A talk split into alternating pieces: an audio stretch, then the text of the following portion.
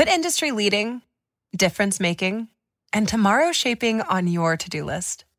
Explore Deloitte Technology Careers at deloitte.com slash tech careers and engineer your future at Deloitte. Getting that just right temperature or getting an energy efficient appliance. It's not only about making smart changes today, it's about creating brighter tomorrows with simple steps to save energy. Plus, you'll help protect the environment for years to come. A better world for you, your family, and your community. Get started with rebates and discover what energy efficient choices can help you power what's next at alliantenergy.com/slash rebates.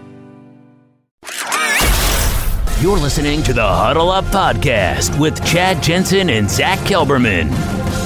Join Broncos Country's deep divers at milehighhuddle.com and sound off. And now it's time to drop some knowledge. Okay, we're live. We're going to let this stream breathe just for a minute. You guys know how we do here at the Huddle Up Podcast. Welcome in, everybody. It's yeah, boy, Chad Jensen, and my partner in crime, Zach Kelberman. We're here to uh, go through the Mile High mailbag. And of course, this is the Huddle Up podcast as presented by Mile High Huddle and as powered by Overtime Media. Zach, before we get to the mailbag and see what's on the mind of our awesome listeners today and bring the questions, bring the comments, you know, that this is our favorite pod of the week, no holds barred. But we got to get this out of the way and talk about earlier this afternoon, there's two pieces of news I wanted to get your thoughts on. First and foremost, Von Miller has tested positive for that bug that shall go unnamed on this podcast. We all know what we're talking about here. And uh, he, it, I mean, I don't know this, but just listening to the statement he put out to uh, Mike Klis of KUSA 9 News, it seems like he's asymptomatic, like it was news to him that he's even sick, that he's carrying anything. So he says he feels fine, everything's cool. And some of these people, that's how they, you know, some people, when they get this thing, they don't express any kind of problem. So, anyway, he's got asthma. That's one thing right. you got to keep in mind with Von, but so far, so good with him. Yeah, I'm glad he's okay. First and foremost, I mean, it is pretty legit. Even though you and I, Chad, we dissent from the public outcry among this issue and on this topic, but I'm glad Von's okay. And fortunately, it wasn't worse. And uh, I just know it's going to bring about overreactions, though. That's what I want to avoid. You know, cancel the season, cancel all sports until 2021. It's still April 16th. This was bound to happen. It happened with the Rams center yesterday. Jake Glazer broke that news. It's just, it, it's going to happen. I'm just glad Von's case isn't more serious. He can recover. He's supposed to speak tomorrow publicly and address it. So hopefully the public panic and the, the doom and gloomers aren't, you know, latching onto this. It's, it's not as serious as it would indicate. Well, and we got some good news from the federal government today that um, they put together three different phases for states at their own discretion, let, you know, based on governor's uh, own discretion to start phasing back into opening up, as it were, to getting things back to normal. So nobody, we're not out of the woods yet in terms of this thing being completely behind us, but it's encouraging, uh, Zach. We might be bordering on the irresponsible saying this even now but it's inc- it's encouraging to feel like there's positive upward momentum climbing out of something as instead of this for a while there especially early on in April man it just felt like we are sinking lower and lower and lower. You got 22 million people that have filed for unemployment right. out of jobs since this thing started. And I mean think about that guys 22 million people. So thank god that it's turning and here soon it'll be a state by state kind of case by case basis things will be getting better.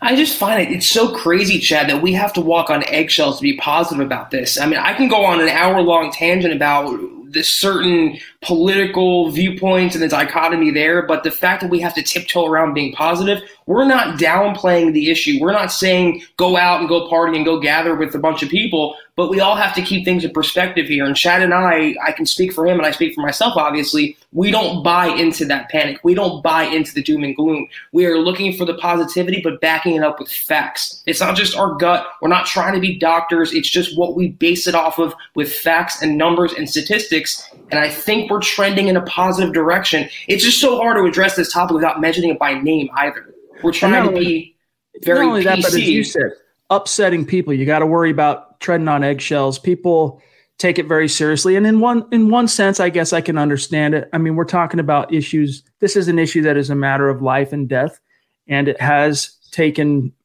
upwards of 30,000 Americans from yeah. this earth. And so in that sense, Zach and I absolutely 100% respect it. But it just, there were just times it felt like it was getting carried away, the doom and gloom and the, and yeah. the fear and the panic, as you said. But you know what? Von is going to be okay by all appearances. He's a young, healthy male, even though he's an asthma case. He is one of the most prolific athletes in the world in terms of being at the tip top peak ultimate of physical fitness. So hopefully uh, it'll be a matter of a couple of weeks of being shut in and then everything will be back to normal for him. But Zach, let's welcome in really quick some of the people that have been hanging out in the room. Ruben, Michael, Mark, what's going on? King Stacy, Pete, got some super chats coming in. Buana Beast, what's going on, my friend? Uh, Toy Mafia, it's good to see each and every one of you in the room. And of course, we have to grab this awesome super chat superstar from Mount Rushmore That's jumping amazing. in, and it's a fitting number considering what we just discussed. Christy jumping in with a $58 super. Appreciate Thank you, Christy. It's unbelievable. Thank you, Christy. She says, wishing Von the best. Take all my Wuhan money. There's one of the buzzwords that we're probably not supposed to say on this podcast, yeah. but you know what? To heck with it. To heck with it. Things are improving and I'm feeling optimistic. So to heck with it. And Christy, Thank you so much, guys. You know what this podcast is all about? It's it's the Mile High Mailbag. We are your football priests. Each and every week, Zach and I are here to offer you the absolution and the answers to your burning Broncos questions. And we can't wait to get to those and and see what's on your minds here today. Um, let me just bear with me one second here. But first, Zach, before we get into that, let me just give everybody a couple of quick reminders. So many new listeners to this show, each and every podcast, that we got to keep this a fresh part of top of every show, reminding everybody how to connect with us on social media. Make sure you're following the podcast on Twitter at Huddle Up Pod. It is simply the best way for you to keep your finger on the pulse of what's happening with this show in real time. And then while you're at it, make sure you also follow the main account at Mile High Huddle on Twitter as, as well for breaking Broncos news and analysis as it's coming down the pike. And, you know, you can see here where to find my partner at Kelberman NFL, myself at Chad and Jensen. So with that out of the way, Zach, I want to get to the questions of our listeners, our awesome uh, Super Chat superstars as well. But first, there's one topic we need to digest that broke Thursday, and this has been a viral story on milehighhuddle.com this is the Overtime Podcast Network.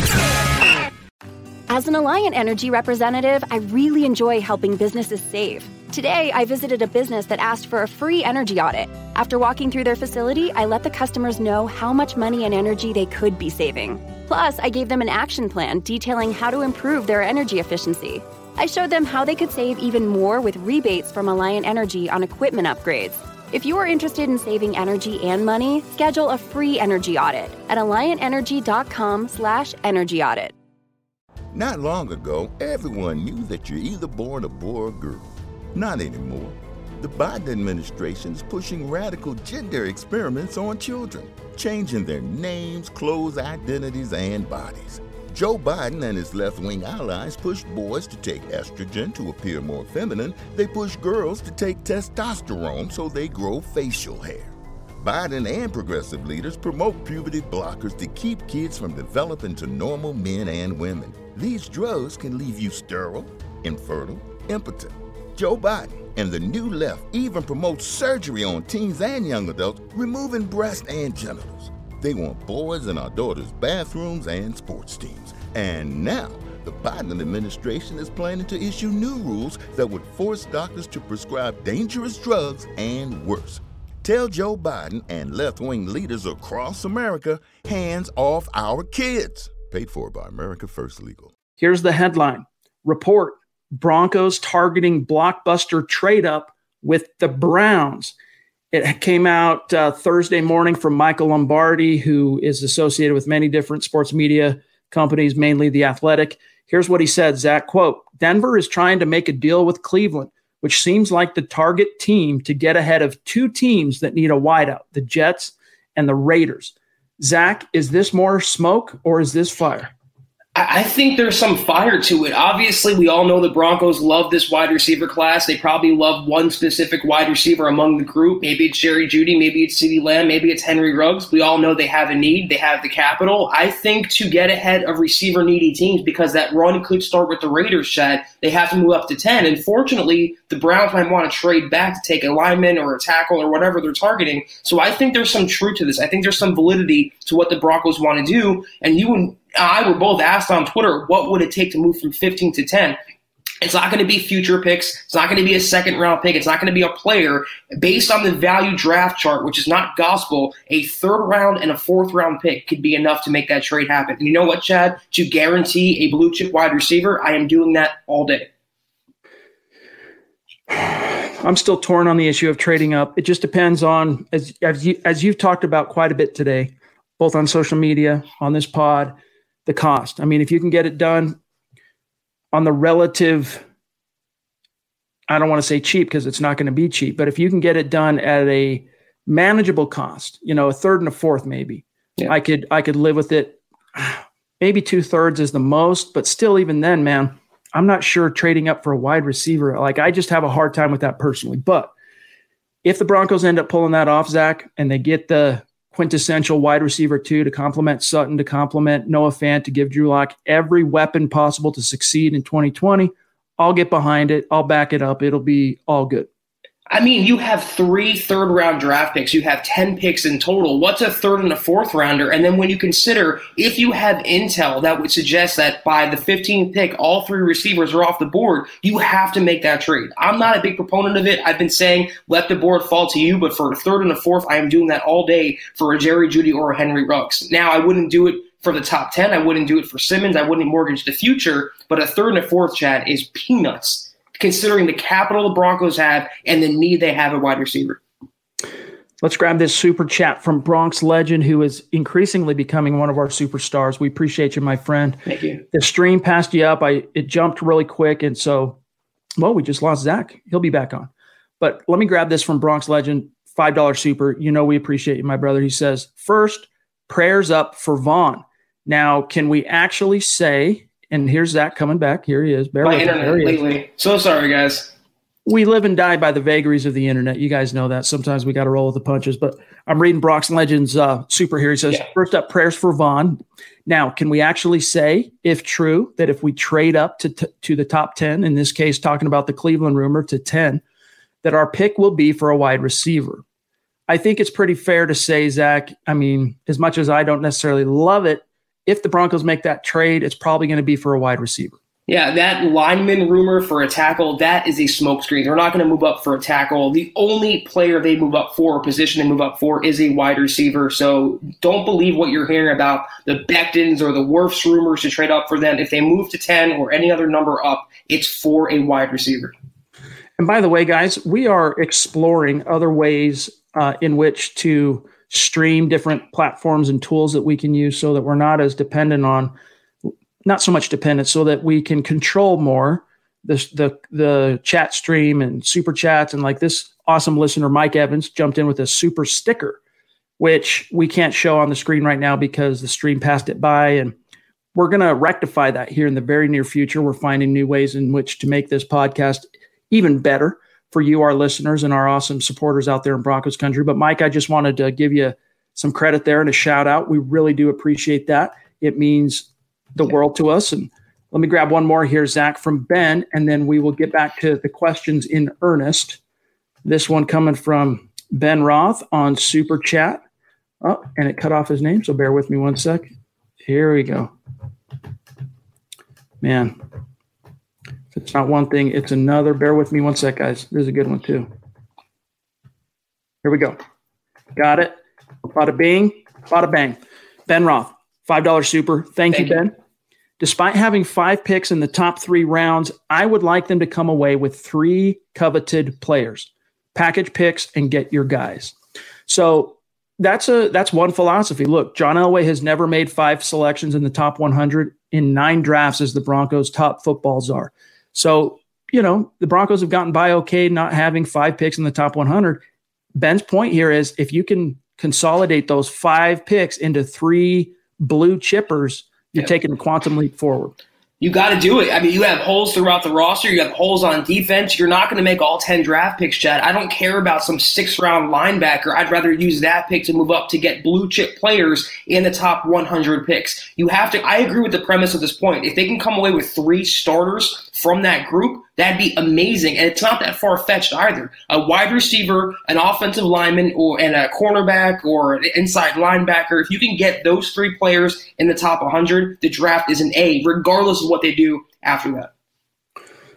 All right, let's grab here. Bear with me one second.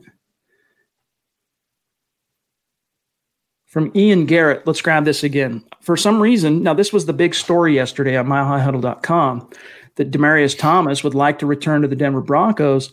Received a lot of questions from fans today, reaching out to me on DMs on different social media channels.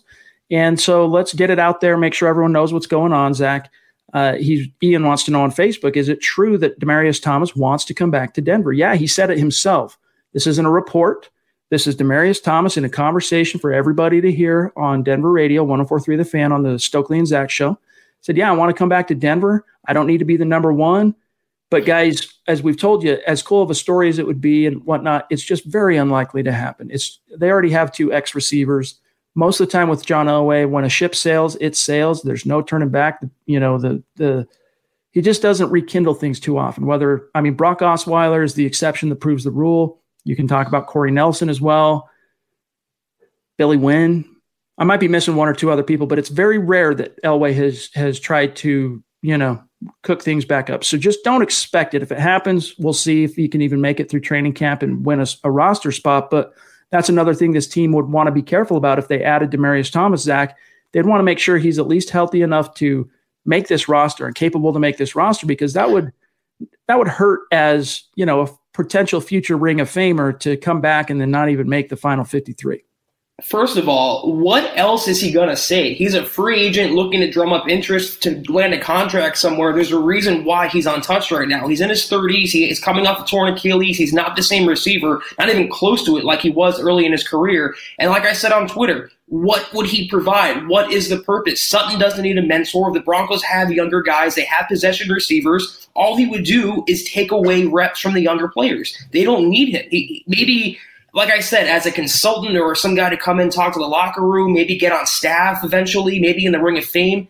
I just don't see him as a player, Chad. He would bring nothing to the table. And to get in, there's a rumor or a theory they bring him back to get him to his milestone in terms of catches. That is not or yards. It's not how Elway operates. He, he doesn't care what's best for the individual. It's what's best for business. Zach, just FYI, Zach, in case you're not aware, the the connection on your side's breaking up just a little bit. So in uh, worst case scenario, guys, if if Zach's internet gives us continues to give us problems, uh, we'll just march forward. He can come on and off, and might have to reset a router or something. We'll see how it shakes out, but we will roll with the punches in the meantime.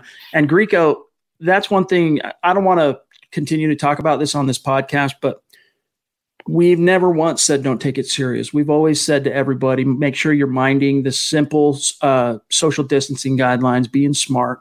All those things apply.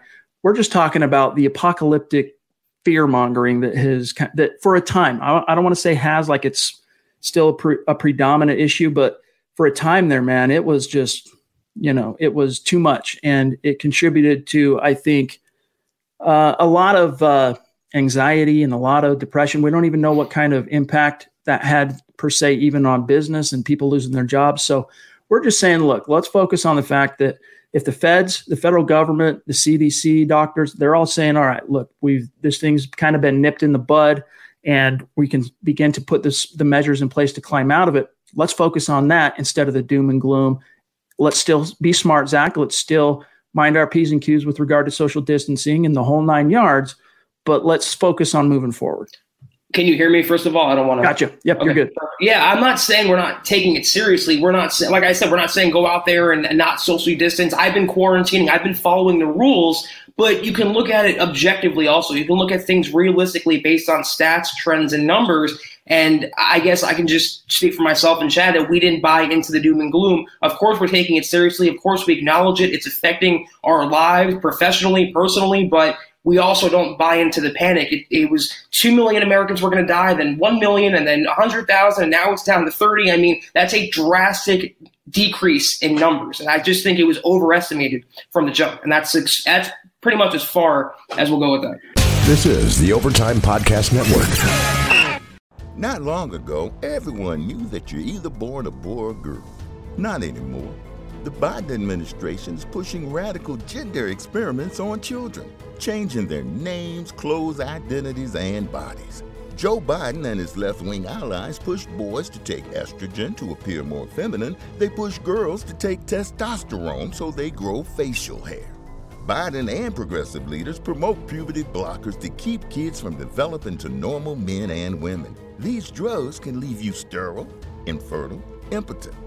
Joe Biden and the new left even promotes surgery on teens and young adults, removing breasts and genitals. They want boys in our daughters' bathrooms and sports teams. And now, the Biden administration is planning to issue new rules that would force doctors to prescribe dangerous drugs and worse.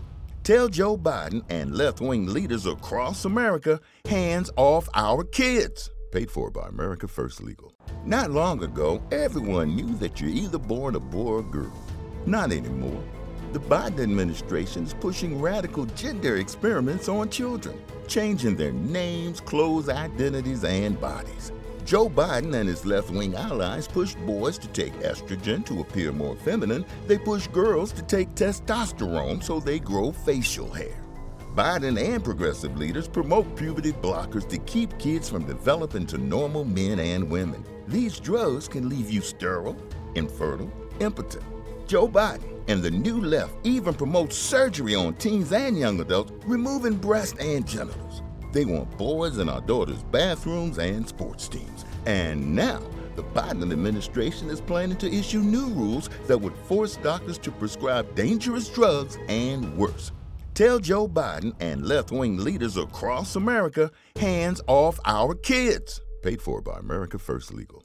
Yeah, we don't we don't want to continue to we probably already talked too much about it at the top. Again, yeah. this is a sensitive issue. People get offended for people misconstrue. It's just I've honestly been mystified by the response of a lot of people on this yeah. topic, but nevertheless, Stu McPeak comes in to cut through the BS and focus on positive things. Stu. From Mount Rushmore himself, Stu. I'm sorry the stream passed by the the super chat, but I'm grabbing you here.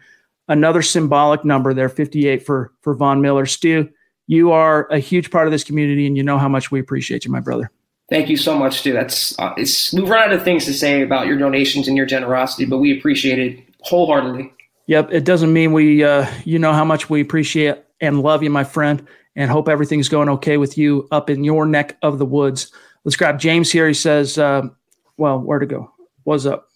Where's what's up? I'm missing something."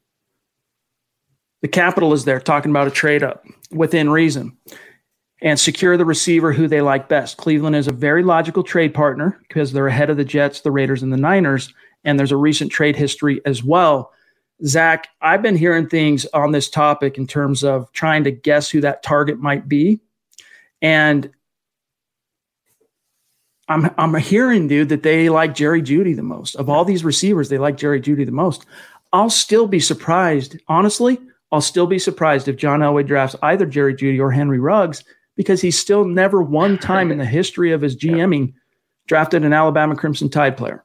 Valid point. I just think this is the year where you can end that streak, Chad. I mean, two out of the big three wide receivers play for that school. And I'm with you, though. I, I don't think my, my my preference is Henry Ruggs. My, my gut is telling me they want Jeudy or CeeDee Lamb, probably Jerry Judy. But again, either of those big three would all do the trick. As long as Lock gets his shiny new toy, I'm a happy camper. Let's grab another superstar, Edward Keating himself, the man, the myth, the legend, $30 super. Wow. Thank you, Ed. He goes, I go back to work uh, on Monday. So awesome. ready for the draft. Keep up the great work. You guys rock. Hashtag state of being. Denver Broncos for life. That is great news, Ed. I'm glad things have turned and yeah. are improving on your side of things. And I'm, uh, as always, if there's anything we can do to help out, please let us know. But it's great to have you in the stream. As always, my friend, we appreciate you yeah, I'm happy uh, things turned around for you, Ed. Appreciate you. All right, let's see here. What kind of questions we got? We want to try and keep this nice and balanced if possible. A lot of questions or a lot of comments. here's one from Tony. He says the Browns want uh, the offensive tackle Ezra Cleveland from Boise State, but they don't want to take him at 10. If that's true, I haven't heard that specifically, and maybe there's a report you're going off, Tony, that I just don't, I haven't been made aware of, but that's right. He's a very attractive offensive tackle to a lot of teams, but he's not quite viewed as a top half of the first round option. He's not up there with the top four in the eyes of most teams. He's kind of a back end of the first, early second round offensive tackle. So maybe the Browns, if they jumped from 10 to 15, would feel a little bit more comfortable taking Ezra Cleveland if that truly is who they have their heart set on. That could be a smokescreen too, as well. Put out from Cleveland. They want Ezra Cleveland, hoping that another lineman would fall into their laps. I don't see how they can take him at 10 or 15, but that is definitely a logical trade partner for Denver to get ahead of the receiver needy teams like the Jets and Raiders. That's that's where I think there's validity to that trade, Chad. Maybe right. not who they take in a trade back, but the Broncos trading up for that spot. Yeah, and the other thing is if you're trying to get to 10, it's because you are worried about those teams that mentioned that I think James mentioned there. Uh, the Niners, the Raiders, and the Jets potentially taking a wide receiver, which means you're in on one of those wide receivers. You're trying to get one of those who you view as the top wide receiver. That's what the Broncos seem to be intent on doing. And Kevin here says if you're going to trade up, go after Wirfs. That's what I would say in a perfect world. But I just don't think reading the signs, Zach, that that's what the football gods have in store for this team. If John Elway ends up consummating this trade, you can probably bet uh, your bottom dollar that it's going to be one of these three players Henry Ruggs, Jerry Jeudy, or CeeDee Lamb. As much as they need a backup behind Garett Bolles and Ja'Wuan James, probably a replacement for at least one of those players, knowing Elway who wants to give James a shot being the starter, they gave him a huge contract. Bolles is still his former first round pick. They're trying to squeeze every piece of blood from that stone and, and trying to, uh, you know, avoid the bus word with him. So I'd be surprised if they traded up for a tackle. It's got to be for a wide receiver. Let's grab Terry here and then we'll grab Christian. Appreciate you, Terry, proving as always up in Canada, the Broncos country is not a geographic location. It is a state of being. He says, I think the Gordon signing will help keep, or do you think the Gordon signing will help keep some tread on Lindsay's tires? And then he's in line uh, to get paid. Hashtag football priest, hashtag state of being. Appreciate you so much, Terry. You know that, my yeah. friend. And uh, we need to get you a hat. Have we gotten you a hat? I know we got you a shirt. We need to get you a hat. So I'll I'll hit you up on that. In fact, the one you can see behind me, maybe I'll just send you that one. Um, some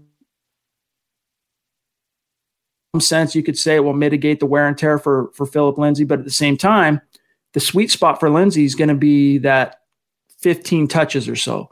You know, let's say 12 of those as a rusher, three of those as a receiver, whatever. That might, you know, that balance might change with Pat Shurmur liking to throw a lot more to running backs out of the backfield, but how much of that is really going to be affected by Gordon's involvement in the offense? Maybe it does go down. Maybe he goes from the 15 touch per game to 10 to 12 touches per game. And if that's the case, you're definitely going to preserve some of that tread on his tires.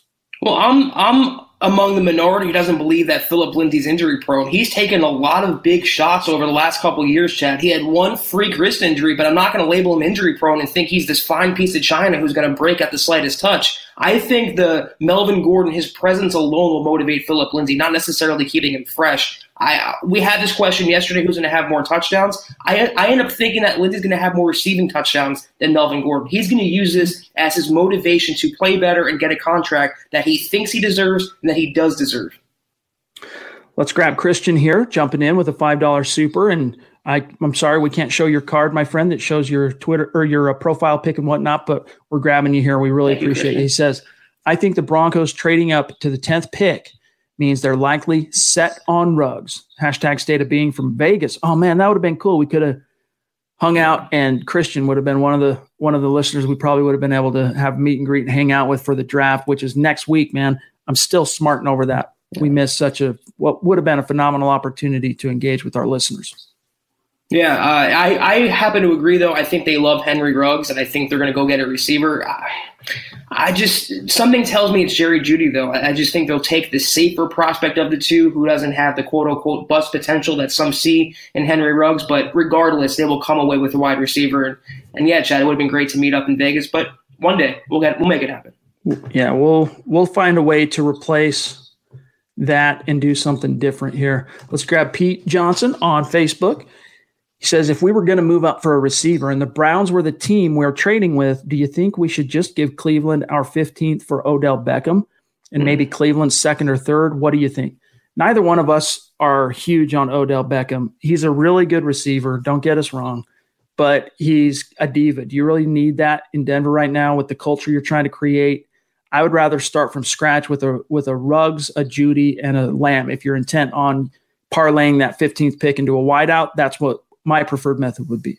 God, if we didn't want Stefon Diggs because he's a diva, then what is Odell Beckham, the guy fighting with kicking nets on the sideline? Why would you want that in Denver? And also his contract, too. He's a head case. I think he's a little overrated as far as I'm concerned since his peak Uh-oh. years in New York.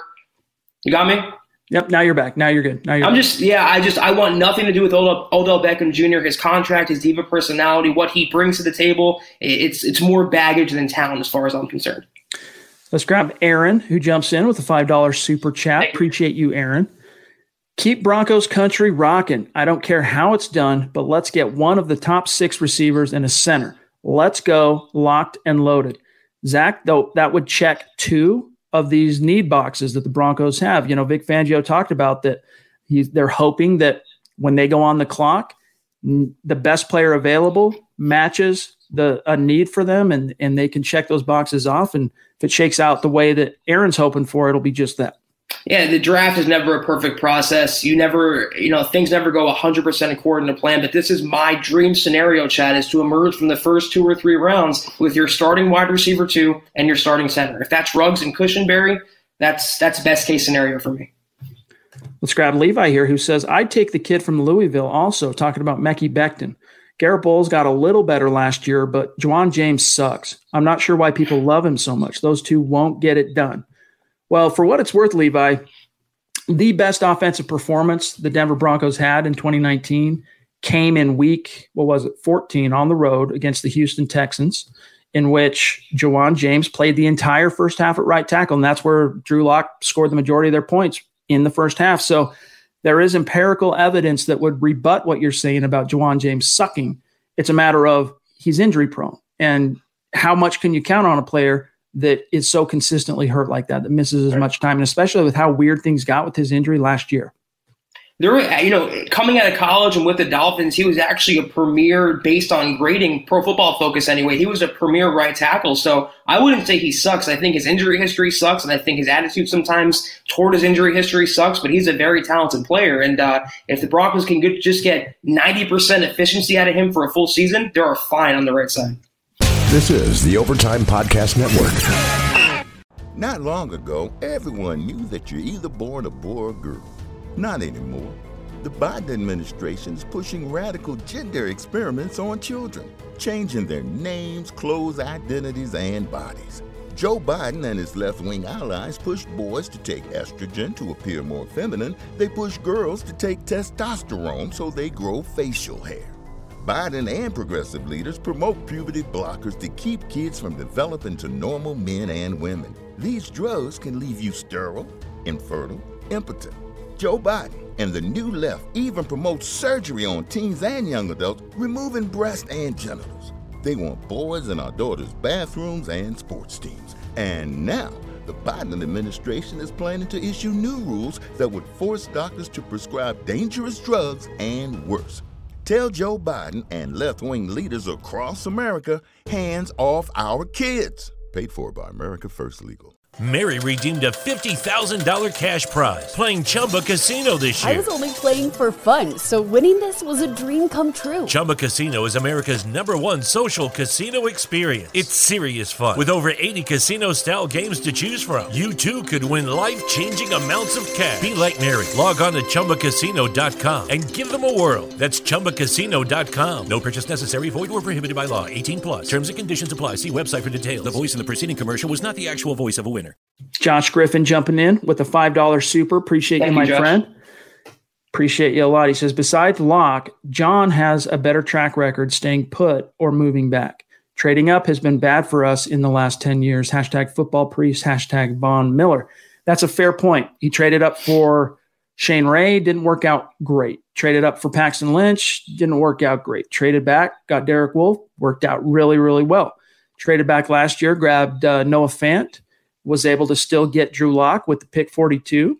Worked out well. So I think there's something to that, Zach.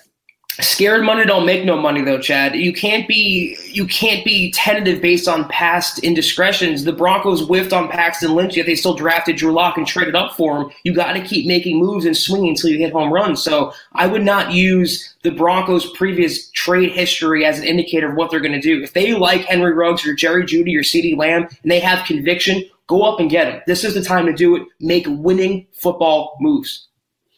Robert says, Would Logan Wilson, this is the Wyoming linebacker, be a reach in the third round? I did a mock and he was listed over 30 picks lower than 95. No, I think he might be viewed a little bit more favorably in the draftnik community than he ultimately ends up being by NFL team, Zach. But I think the floor for him is the fourth round. I still think if if a team takes him, if the Broncos were to take Logan Wilson and with one of those three third rounders, we'll see if they still end up making three third round picks. But if they did, I think it would be perfect value. Like that's about where his spot is in this class.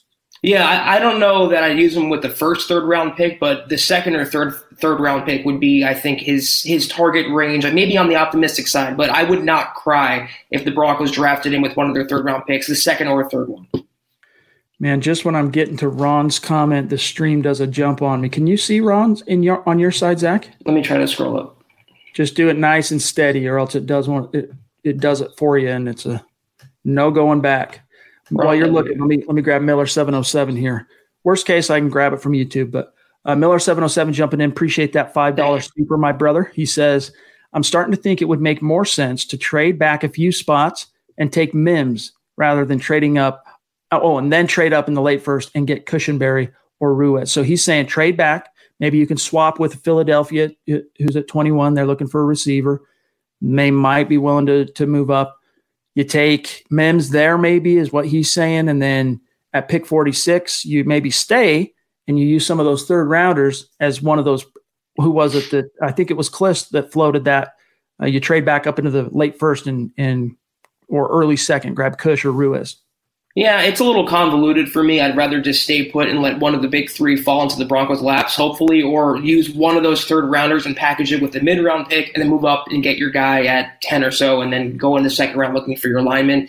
I just don't think the Broncos are going to trade back in round one, Chad. They might stay put at 15, but I just don't see a trade back this year. All right, I'm grabbing Ron. Bear with us one sec here, you guys. Far be it from us to ignore a super chat superstar like Ron Dub. Here he is, jumping in. $5 super. Thank, Thank you, my friend. He says, prayers for Von. If we move to pick 10 and Ruggs, Simmons, Okudah, and Wirfs are still there, who do you pick? Also, do you think we'll pick up Prince Amukamara later? I still think it's a possibility, but the farther we get out from free agency, I think you're going to see them take a corner in, in one of the premium rounds, and they're going to have some big plans for that corner to see some playing time. So, Prince, I don't want to quite slam the door and say that ship has sailed, Zach, but I just don't see it. If there's a reason why it hasn't happened up to this point. And exactly. as for that uh, Sophie's choice there, ten, if you got Simmons, Okudah, and Wirfs alongside Ruggs, I'll tell you who I'm taking in that. It's probably,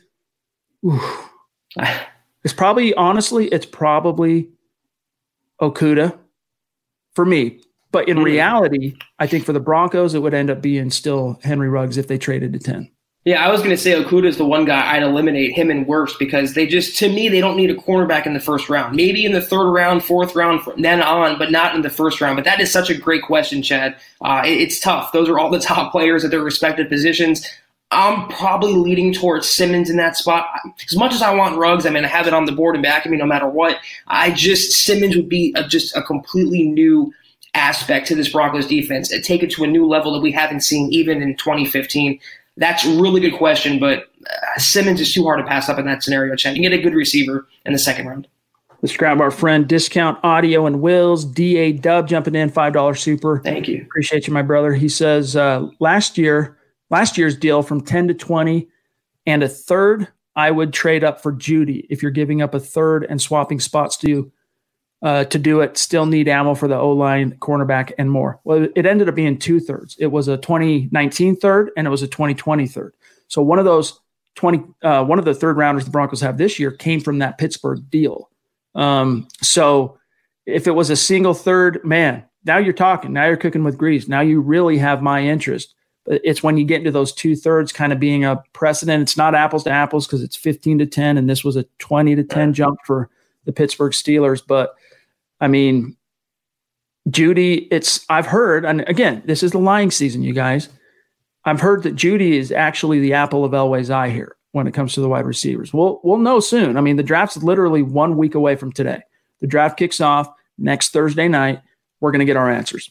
Unless the Broncos are just smitten by one of these top receivers, Chad, just completely in love and transfixed with Henry Ruggs or Jerry Jeudy, I wouldn't give up two third round picks. Not in this deep receiver class. Not with the holes they have to fill on you know other positions absolutely one third round pick or a third and a fourth. I'm doing it. Two third rounders, a little too rich for my blood. Buona Beast, the mayor of our community on YouTube, appreciate you, my friend. He says, based on Nick Kendell's article at milehighhuddle.com, who was your dream nickel safety or nickel linebacker? For me, the dream would be Isaiah Simmons, but yeah. let's say the realistic dream, like who, who could you get realistically in this class to fit that role? And I think there are a few options. I don't love the idea of taking one in the first round like uh, Xavier McKinney.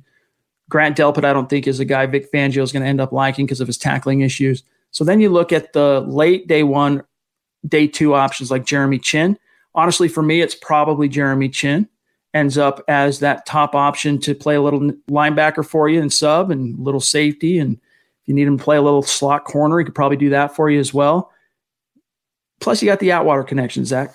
Yeah, perfectly said. I'm, I'm in full agreement. Simmons is my number one, and then Chinn in, in, the second round on, you know, into the third, which he won't last till. I think he's just a physical specimen. His talent is off the board, Chad. If he can put it all together mentally and with his coaching staff and his background, his pedigree, he'd be a great pick and a great nickel safety for the Broncos.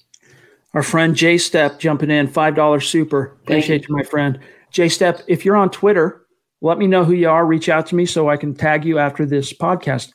Uh, we really appreciate your support. He says, I come here for stress relief and great Broncos news. Good job, fellas. Hashtag Broncos country. Well, that's good. That's that's why that's that's why we're here too, you guys. I mean, this is what helps keep us sane as well and focused on things that I mean, look, in the grand scheme of things, how important is football? Well, you can be dismissive about it, but honestly, I think it's pretty important. I mean, could you imagine this last month if we didn't have these, you didn't have the free agency that we were able mm-hmm. to break down and talk about and speculate on and project, if we didn't have the draft coming, I mean, it would be, take a dark and and and bleak period and just make it unbelievably depressing, Zach.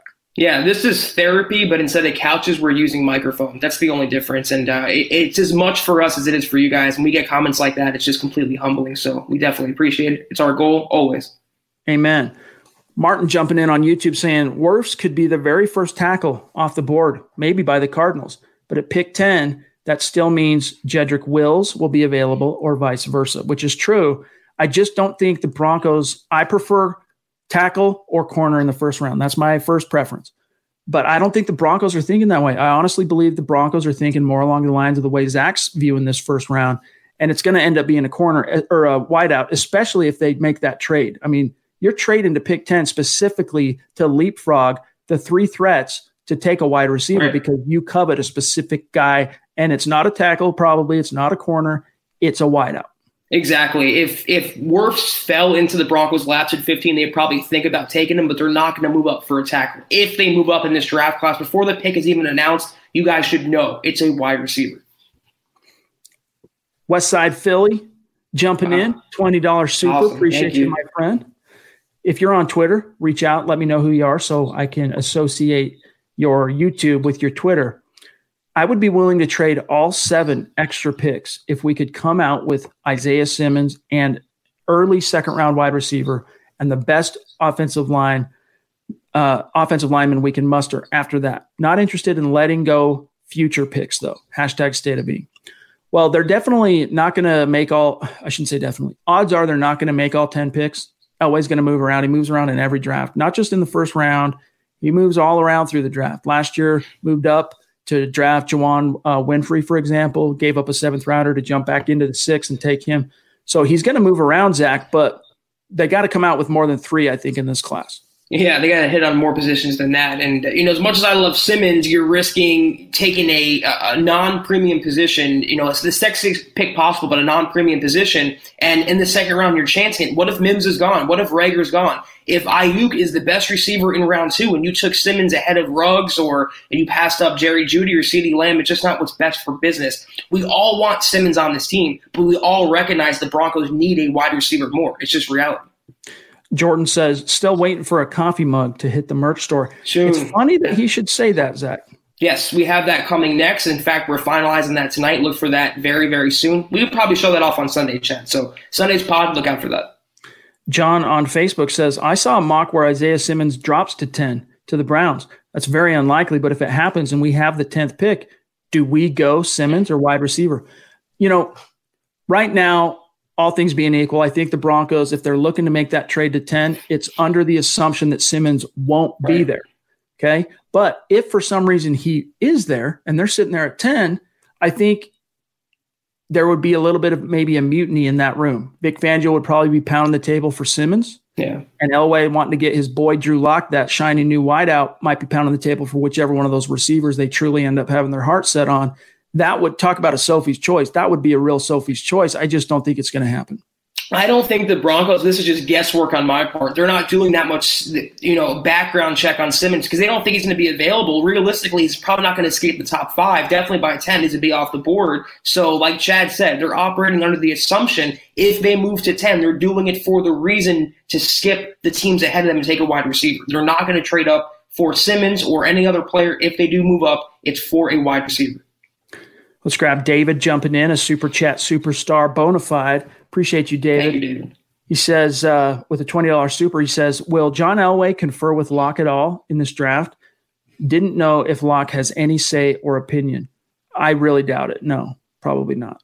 No. I mean, maybe he's gotten his opinion on which wideouts he likes, but I don't think Elway expects Drew Lock to have fully scouted the 2020 wide receiver draft class but, you know, he needs to get a little bit more time under his belt. And right. then I think you'll see GMs, you know, his GM or his head coach come to him and ask for his opinion on things like this. But I highly doubt that, Zach unless your name is Peyton Manning, Tom Brady, Aaron Rodgers, you don't have influence on who the team drafts. They're not going to come to you and, and, be the deciding factor. After the fact, they might call him up and be like, "What do you think of this pick?" Or, you know, here's his number. Go work with him. Go call him up and get familiar with him. But they're not going to go to him. They're going to probably go to Mike Shula, Pat Shurmur, you know, Matt Russell, Vic Fangio. Those are the the the secondary brain trust. But it's Elway's final call, and uh, for as much as we love Drew Lock around here, he's still a first year starter this season. He doesn't have that much clout or influence. He has to earn that. It's not given.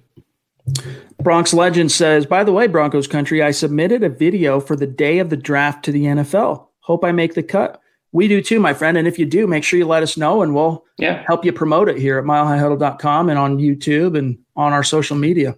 Uh, Greg jumps in on Facebook saying, Wish we could have had uh, Chad and Zach here in Vegas with us surrounded by all these Raiders fans. Yeah. We wish it too, man. We really are still bummed about that. But uh, don't sleep on the prospect of us coming up with a way to make up for that, even if it doesn't end up, of course, being in Vegas. But maybe it will because the Broncos are going to be in Vegas at least once this year. Maybe your your boys here, your football priest, will as well. Let's grab King Hicks with a five dollar super. Thank, Thank you, you so much, my friend. We really appreciate that. You're so consistent, and it means a lot to us, buddy.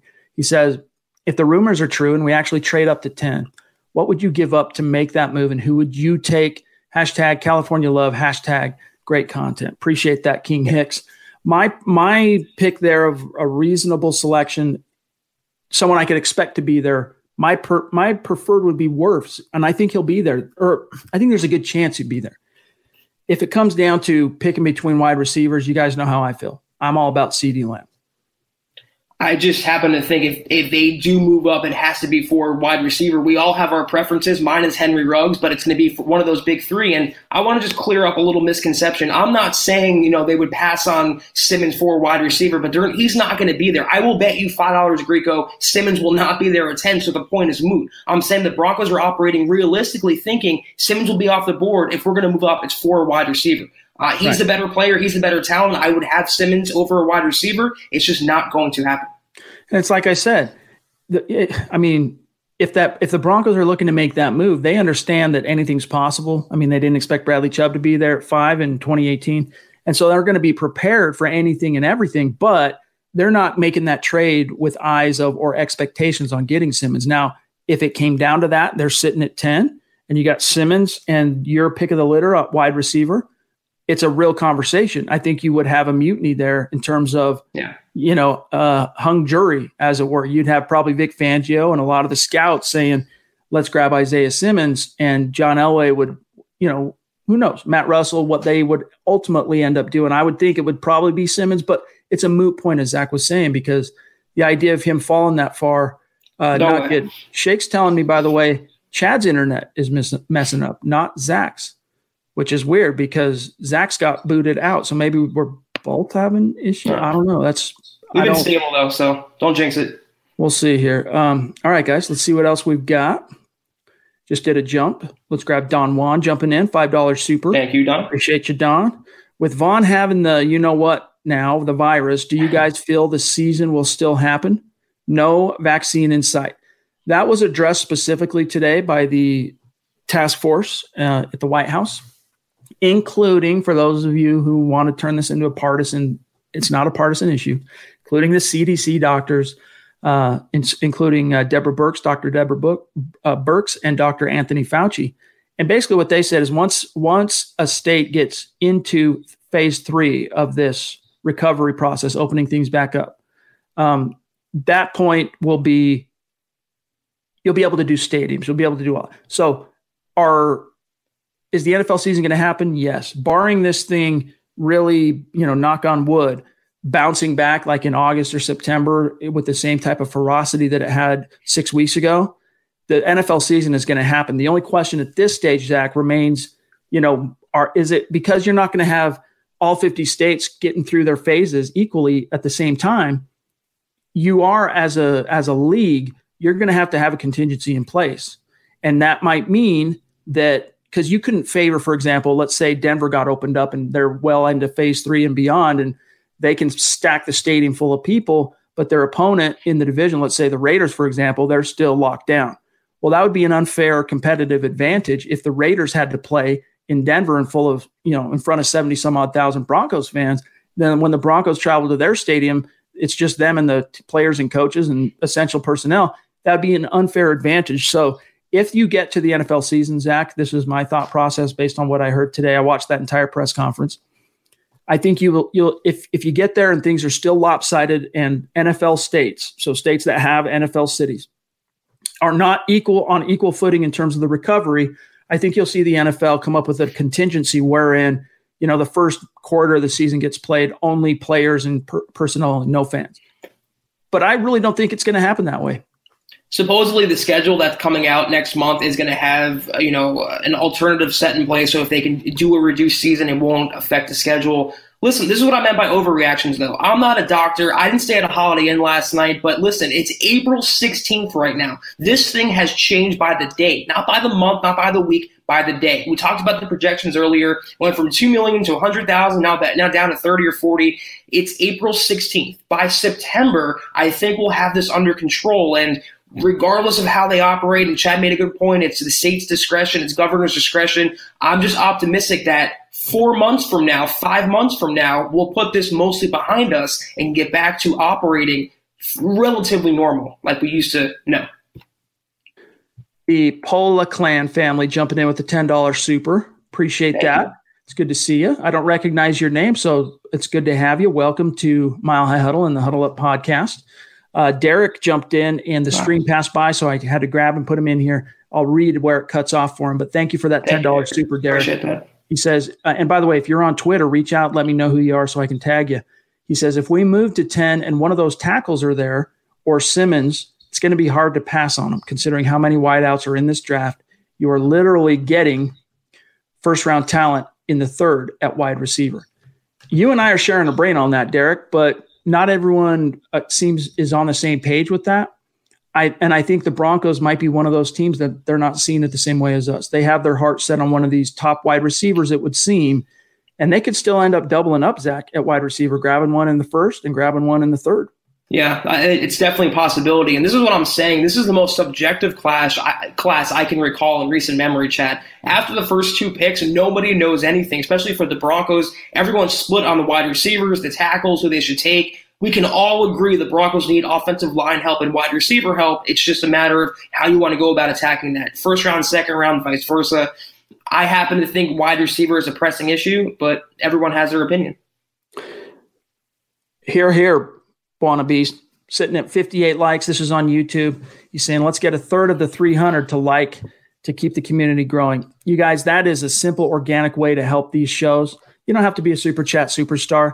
Just make sure wherever you're watching this thing, you like this video. You have no idea how much that helps these these videos, whether it's YouTube, Facebook, Periscope, the algorithms that these social media companies use. The more liking, the more engagement, it helps them in the search and it helps you grow as a channel and reach in a, in a page or an account and helps you reach new followers, new listeners. So please heed what Beast is saying here. Appreciate you, my friend. Yes. And uh, like this video. We got over 400 watching on Facebook right now, and we've got a couple hundred on, if not 300, on YouTube. So just make sure you do that before you bounce on out of here. We really appreciate it. Uh, Rick James, hey guys, love your show. Appreciate it. How about we trade Todd Davis in the third to move up to get Simmons? I really think we need a middle linebacker that can cover a tight end because Kelce kills us. Hey, you know, in a perfect world, I'd love to get Isaiah Simmons too. But if you want to get Isaiah Simmons, you want to guarantee that you got to get into the top five. And to get from 15 to five, man, you're it's going to take a lot more than Davis in the third. yeah, he, he had the same trade value as a Gladback, Chad. He has nothing. He, he wouldn't even be a throw in. He need to be multiple future picks, second round picks, maybe a future first round pick to move from 15 to 5. Todd Davis has no trade value whatsoever. Uh, it just, uh, it's not going to happen. Maybe from 15 to 10, they could do it, but not 15 to 5. Brian Greenfield, one of our super chat superstars, in fact, from the Mount Rushmore of Mile High Huddle, jumping in. Appreciate you, Brian he says, uh, What are the chances Lamb will be there at 10? Brian, I think all three of the top wideouts will be there at 10, yeah. which is why the Broncos are trying to get to 10. Because if you look at the way the top nine picks are shake out, no one in those first nine selections are really a threat. You never know. Beauty's in the eye of the beholder. The draft is one of the most unpredictable sports events that there is. But I, on paper, there doesn't appear to be as, as obvious a threat to take a wide receiver in that top nine, which is why 10 becomes the issue there why they would want to get to 10 because now you're leapfrogging the Jets at 11, the Raiders at 12, the Niners at 13. You're getting in front of all three of those teams who are expected to take a wide receiver or at least be in the market for a receiver. I think there's a really good chance CeeDee Lamb's there at 10, Zach. I think among the big three, he will be there at maybe even 15. He's not getting the same hype, deserving or not, as Jerry Jeudy and Henry Ruggs. Both team, or both teams, both players are drawing interest from other teams more so than CeeDee Lamb. So yeah, I think there's a, a really, really high chance. I would say almost a certainty that CeeDee Lamb would be there at 10. We were also earlier in the show, we were asked about from Buona, the ideal nickelback or nickel safety dime backer and Dylan's bringing up Akeem Davis Gaither is also one of those guys. I agree with you, Dylan. He's one of those guys that you could play off ball linebacker in base, probably. You know, he's going to little. He would take a little time to marinate. He would need to put on some pounds, uh, probably get a little bit, at least get over 230 pounds to uh, really hold up there. But in the meantime, you could play him at that as that box safety in that dimebacker role. Really interesting guy, and you know, small school from Appalachian State, but a lot of those guys uh, have a lot of heart in them. So, uh, Martin jumping in, $5 super chat. Thank Appreciate you, Martin. you, Martin. It's good to see you. If you're on Twitter, let me know who you are so we can uh, give you some love and tag you after the show. Randy, appreciate you. Love your pod, your guys' podcast. Very informative and have some great points. Thank well, you. Thanks, my friend. That means the world to us. All right, let's see what else we got. We've got about eight minutes till we reach our time to get out of here for today. Let's see what Scott says here on Facebook. sweet, sweet uh, profile pic, too, by the way. I would take a wide receiver since I think Sutton will want big money on his next contract and can see him holding out, wanting to be overpaid. Yeah, I mean, you've got Sutton for two more years on a second round contract, Zach. So that does, and, you know, when it comes to negotiations, as we've seen, it's not always a slam dunk. So if you want to hedge against the future, that's another reason why it might be wise to not only take one in the, in the first round this year, but double up. Not to mention, you want to have two young receivers growing with your franchise quarterback and Drew Lock, who's also on his rookie contract as well. And that's what I'm saying. Take advantage of the draft capital, take advantage of this being a loaded draft class, and take advantage of the, the, the team that you're building, the nucleus that you're building. Let them all grow together and dominate, not just for 2020, but for years to come. Appreciate that. We freestyle forever means a lot to us. Speaking of super chat superstars from the MHH Mount Rushmore, Steve jumping in at vote. Uh, what is it? At I think I have it memorized. At vote moose eighty right on Twitter, my friend. Ten dollars super. Thank you, Thank Steve. You, is your mock draft roundtable still on Sunday? Hey, hey, hey! Thank you for reminding us. This is the last time you're going to hear from Chad and Zach uh, this week. But Sunday, of course, we would be back in the saddle normally anyway. Sunday night's going to be our War Room mock draft. So you're going to have myself, Zach, you're going to have Nick, Carl. You're going to have Eric and Lance, and the six of us. Uh, in fact, also we're going to have uh, Luke Patterson on that. So it'll be a seven-man war room, appropriate number, don't you think? Seven, and uh, we're going to make the best we can of it. I mean, in years past, when we do the war room, we've always pre-recorded those conversations and then uploaded it as a podcast. And this time we're going to do it live, so it's sure to have some fireworks. Zach, it'll be fun. Yeah, it's going to give a little preview of what the NFL is going through with their virtual draft as well. So hopefully less kinks, Chad. Amen to that. I am Supreme 22 jumps in, $2 super. Appreciate you, my Thank friend. You. Candy bar money, keep the show so sweet. Be safe, y'all. Thank you. Appreciate that, my my brother. And you as well. Um, flipping Booch, jumping in, $2 super. As of now, our defense will get smoked. Deep thoughts. Uh, thank you, Flipping Boots. You know we appreciate you. Um, yeah, you got to worry a little bit about the corners. That's why I still view cornerback as a first round caliber need for this team if if the right guy is there. Um, but you do have the, arguably the best safety duo in the league, even though Kareem Jackson's getting a little long in the tooth. You do have the best safety duo in, or arguably one of the best safety duos Justin Simmons as a center fielder, as a guy who can, you know, basically be a shell over over uh, deep coverage. That helps out a lot, Zach. But these corners, like AJ Bouye, he doesn't win based on speed. He wins by jacking people up at the line and being physical uh, at the stem point on these routes. Bryce Callahan has a little bit more speed to him. He's not the fastest guy. Neither is De'Vante Bausby. They all kind of have their own unique strengths and skill sets all three are quintessential Fangio corners.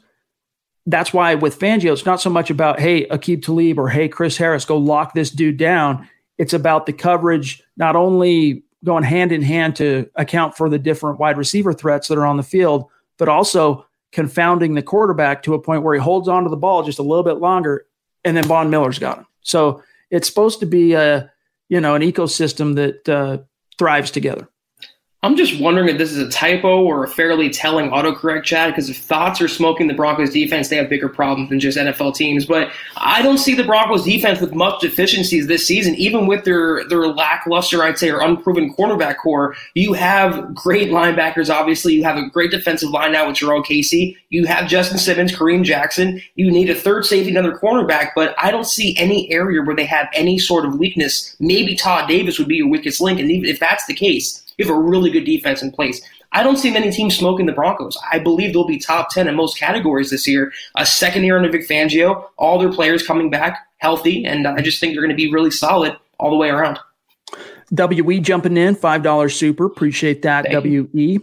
And my message to you as well if you're on Twitter, please reach out and let me know who you are so I can tag you.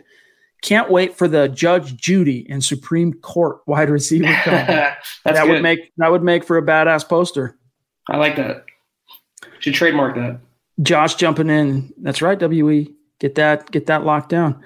Uh, another uh, two dollar super. Thank you, Josh, my friend. And he says, "Are you guys having a live stream during the draft?"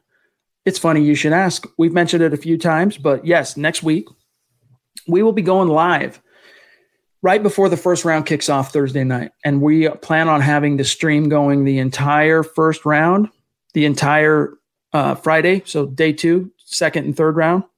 But Zach and I, we don't yet know exactly how we're going to rotate uh, the the hosts. So Zach and I will open things up with you. As news breaks, though, for our website, we're going to have to jump off and on, but we're going to rotate Zach, myself. You'll see Nick for sure. You'll see Eric for sure. You'll probably see Lance for sure. We'll all be taking turns, as it were, at the at the at the microphone, hosting and keeping the conversation going, talking to you guys in the stream, reacting to what's happening in the draft in real time. It's going to be a gas. I can't wait for it because Zach, in years past, you know, we do a podcast after the fact, right? We react to what we saw, and we'll be doing all that stuff too later on. But this time, we're going to be live. You're going to get the raw gut reaction to everything as it unfolds. And having the interaction with Super Chat Chat is going to add a new layer to it. So you and I talk about this off camera a lot. We're really excited to see how it's going to play out this year. We're looking, we're hoping you guys are looking forward to it as well. Yeah, all just all the conversation in the chat stream. It's just going to be. We're really stoked and looking forward to it. All right, let's see here what else we got before we get out of here. I don't want to miss anybody. Um, John's got a good question though on Facebook. If we get our wide receiver at 10 or 15, would you see Elway trading back into the first round for a, linebacker like Kenneth Murray? I could see it happening, yes. Now, depending on if you traded up to 10, odds are you gave up at least one of your third round picks, probably two. We'll see. We'll see. So it's going to limit your ability to then trade back into the first round. But if they stand pat at 15 and take a wide receiver, I could very much see them using at least one of those third round right. picks jump in either late first, early second. Would it be a linebacker? I doubt it. I think it would be for a corner if they took a wide out at 15, a corner or an offensive lineman. But Kenneth Murray, really good linebacker. I just don't think the Broncos view their linebacker as a day one need when it comes to the draft. Yeah, they're not going to make consecutive trades up the uh, the board in, in, both rounds. If they move up from 15 to 10, they're good, and they would let the board fall to them probably in the second round, or vice versa, like Chad just laid out. But Murray is someone who's a fringe day one talent to begin with, and and as the Broncos showed last year, they believe they can get by with the sum of all their parts at inside linebacker. I don't think they'd splurge to trade up for Kenneth Murray, who might not even be the best inside linebacker after Simmons in this draft class, Chad. So uh, I think a far fetched scenario for sure for Denver. Let's grab Jake. And by the way, Jake, are you on Twitter? Because I type your name out after every podcast, but I'm not able to tag you. So if you are, reach out and let me know so I know who you are. Appreciate that $5 super, my yes, friend. Thank you, Jake. First two picks, wide receiver, then a center. Then the rest, defense. Get Vic Fangio the young guys that he likes for his type of defense. I would just throw in there tackle. a tackle, yes. I mean, you gotta you gotta build that nest for Drew Lock. You know what I'm saying? I agree. They don't need a tight end. They don't need a running back. They don't need a quarterback. Another tackle and a center, and they can turn the, to the defense with the uh, you know defensive line, inside linebacker, secondary. I agree with you though. The premise is the first couple rounds, the first premium picks have to be devoted. I'll say it again to Drew Lock and the offense. Zach, I might need your uh, help interpreting this. One of our super chat superstars, yeah. Glenn, saying Simmons is going to be a part of a murder Super Bowl week, that's a bold prediction. Did, what what is he getting at? Did we miss something there? He's doing his Ray, best Ray Lewis impersonation. I don't. I'm not sure about. Maybe, I, he, he, might be responding to something in the stream that we missed or something. But um, all right, let's see what else we got here, guys. Bear with me one second. James from across the pond jumping in, ten pound super chat. Thank you, Thank James. You, James. That's awesome. You know, we appreciate you, my friend, and uh, you don't have to. We don't expect you to do that. I appreciate your help and what you do in the Mile High Huddle Facebook group, the Denver Broncos super fans, and uh, I just want you to know that it means a lot. Your contributions to the community, my friend. He says wide receiver. The wide receiver class is deep, but the real drop off after tier one of Lamb, Ruggs, and Jeudy in the top 15, going from them to Mims, Reagor, and Jefferson in the top 30 uh, by pick 46, the Broncos could be looking at tier three or four wide receivers. Oof. That's why he's saying Ruggs at 10 and maybe like a John Hightower, the Boise State sleeper, uh, wide receiver at 118. Yeah, I could live with that.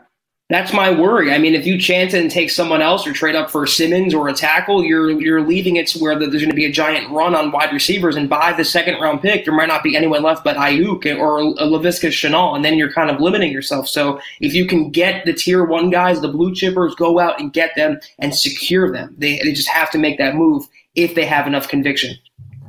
All right, the chat stream. We got two or three more supers, and then we got to get out of here for tonight, my friends this uh, passed by this awesome listener. So I'm going to grab him real quick and give him some love and answer his question. Red John jumping in. Um, let's grab your question here. Five dollar super. Thank you, my my friend. Huge fan. Also, what do you think happened with the Amukamara rumors? How dire is the cornerback situation, and does writing off Callahan make me crazy, or are you all there too? So, Zach and I view this issue, the cornerback issue, a little bit differently. We can, and I'll let Zach articulate his perspective on this. As it relates to Amukamara, the only explanation is that he was asking for more than Vic Fangio felt like he was worth, considering what the Broncos already have on the roster. Vic Fangio knows better than, or as well as any coach on the face of the earth, Amukamara is worth, right? And so I can only assume Amukamara was holding out for a little bit more than the Broncos were willing to pay. I do think there was a mutual interest there. I do think they probably have had talks behind closed doors, agent to GM and whatnot, but it just came down to money. Now, how dire is corner? We've been telling you since that first, second, and third wave of free agency ended that we'd like to see the Broncos make one more, like either premium round cornerback addition or a free agent signing like Amukamara. It doesn't look like Zach. It's going to be Amukamara. I think it's going to be a corner in the draft. Pick somewhere in round one, two, or three. I agree with you, Chad. That's where we deviate. I just don't think cornerback is a first round need. I don't think it's a second round need. I think they can wait on that position after bringing in Bouye, and uh, I just don't think it's more pressing than wide receiver. In terms of Amukamara, the Broncos are not the only ones who had that opinion. He's still unsigned for a reason. So it might be an injury, it might be something he's giving off behind the scenes, it might be he's holding out for more money than he thinks he's worth. We've seen that happen multiple times this offseason. Derek Wolfe comes to mind. If they wanted him, we've been saying it since March and February, they would have signed him by now. I, I just don't think it's going to happen. Maybe after the draft, remote possibility. It's not looking very likely. Let's grab Nat, uh, Nad Ludlow here, jumping in, $5 super. Thank Thanks, you, my friend. Also, if you're on Twitter, please reach out and let me know who you are so that uh, I can tag you. He says, You may have already talked about this, but will you guys be doing anything for day two and three of the draft? Love you guys. Hashtag state of being. Not as much as we love you, Mr. Ludlow. You know that. Um, yes. So we are going to be doing a podcast Friday night live stream. I intend on it being for the entire duration of round two and three, which will move quicker than round one does. And then day three is Saturday, and it kicks off local time, 10 a.m., I believe, Mountain Time, noon Eastern. And so that one, you know, we'll probably, I haven't decided quite yet if we're going to go live for day three. Worst case scenario, there will be a gut reaction live stream after the draft commences that later that night on Saturday. But Zach, I think for now we're in a kind of a holding pattern for day three. We want to see how things go on Thursday, how well we hold up. If what were we on too long Thursday and Friday night, or people getting burned out? We'll see how it goes day one and day two, and then let you know by uh, probably by the end of day two whether or not we're going to do it as well for day three it's going to be a little touch and go because this is all uncharted right now with the virtual draft and everything going on. But we will, one way or the other, wrap up day three. We will come on here and talk about it. We might not know exactly when, but we will have a plan, which we'll get out to you guys in the week ahead.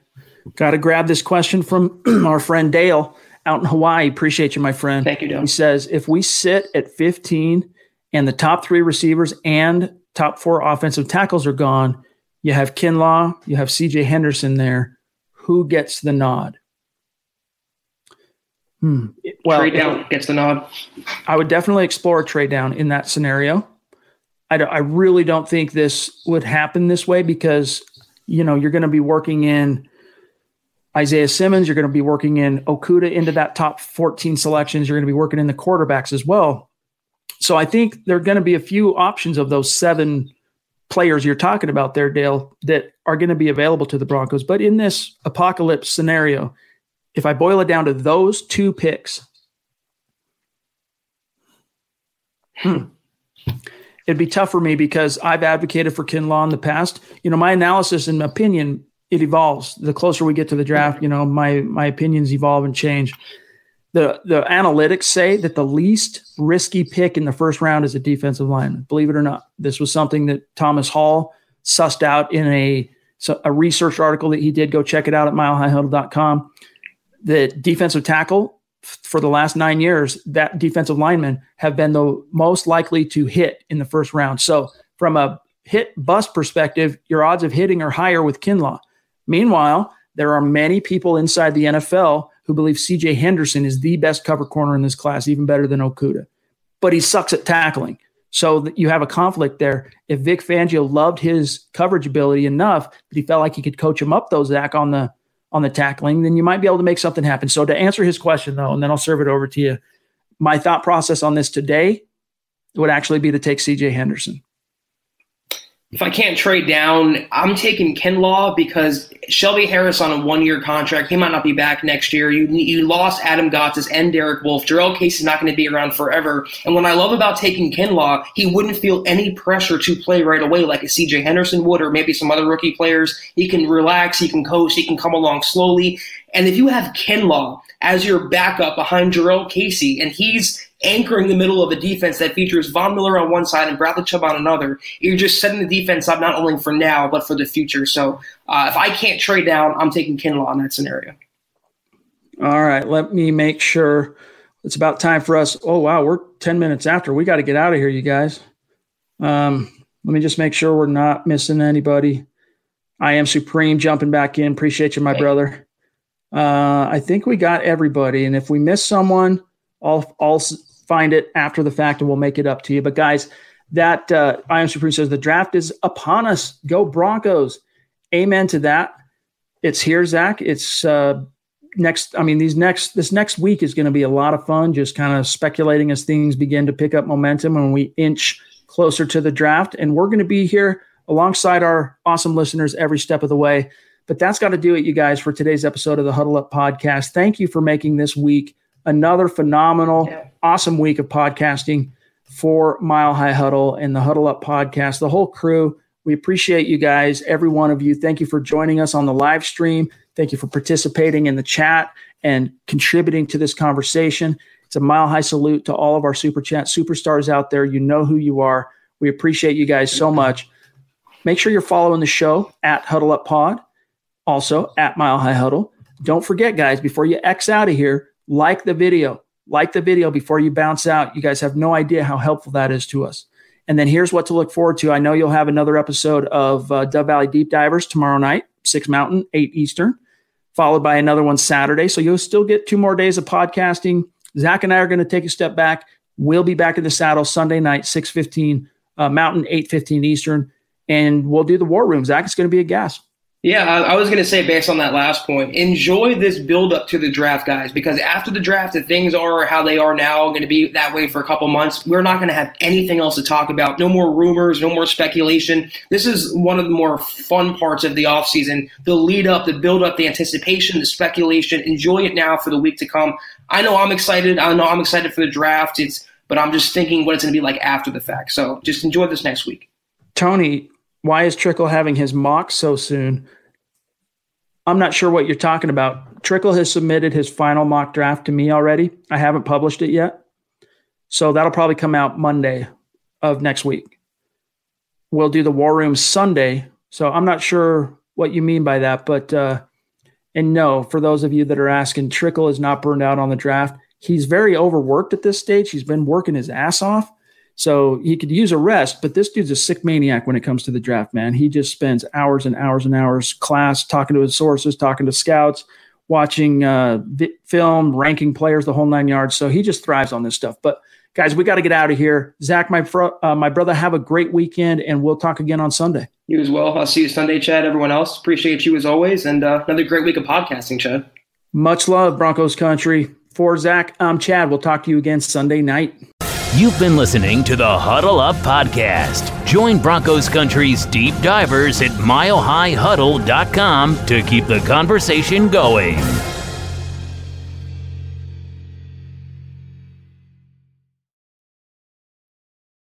Not long ago, everyone knew that you're either born a boy or girl. Not anymore. The Biden administration is pushing radical gender experiments on children changing their names, clothes, identities, and bodies. Joe Biden and his left wing allies push boys to take estrogen to appear more feminine. They push girls to take testosterone so they grow facial hair. Biden and progressive leaders promote puberty blockers to keep kids from developing to normal men and women. These drugs can leave you sterile, infertile, impotent. Joe Biden and the new left even promotes surgery on teens and young adults, removing breast and genitals. They want boys in our daughters' bathrooms and sports teams. And now, the Biden administration is planning to issue new rules that would force doctors to prescribe dangerous drugs and worse. Tell Joe Biden and left wing leaders across America hands off our kids. Paid for by America First Legal. Not long ago, everyone knew that you're either born a boy or girl. Not anymore. The Biden administration is pushing radical gender experiments on children, changing their names, clothes, identities, and bodies. Joe Biden and his left wing allies push boys to take estrogen to appear more feminine. They push girls to take testosterone so they grow facial hair. Biden and progressive leaders promote puberty blockers to keep kids from developing to normal men and women. These drugs can leave you sterile, infertile, impotent. Joe Biden and the new left even promotes surgery on teens and young adults, removing breasts and genitals. They want boys in our daughters' bathrooms and sports teams. And now, the Biden administration is planning to issue new rules that would force doctors to prescribe dangerous drugs and worse. Tell Joe Biden and left wing leaders across America hands off our kids. Paid for by America First Legal.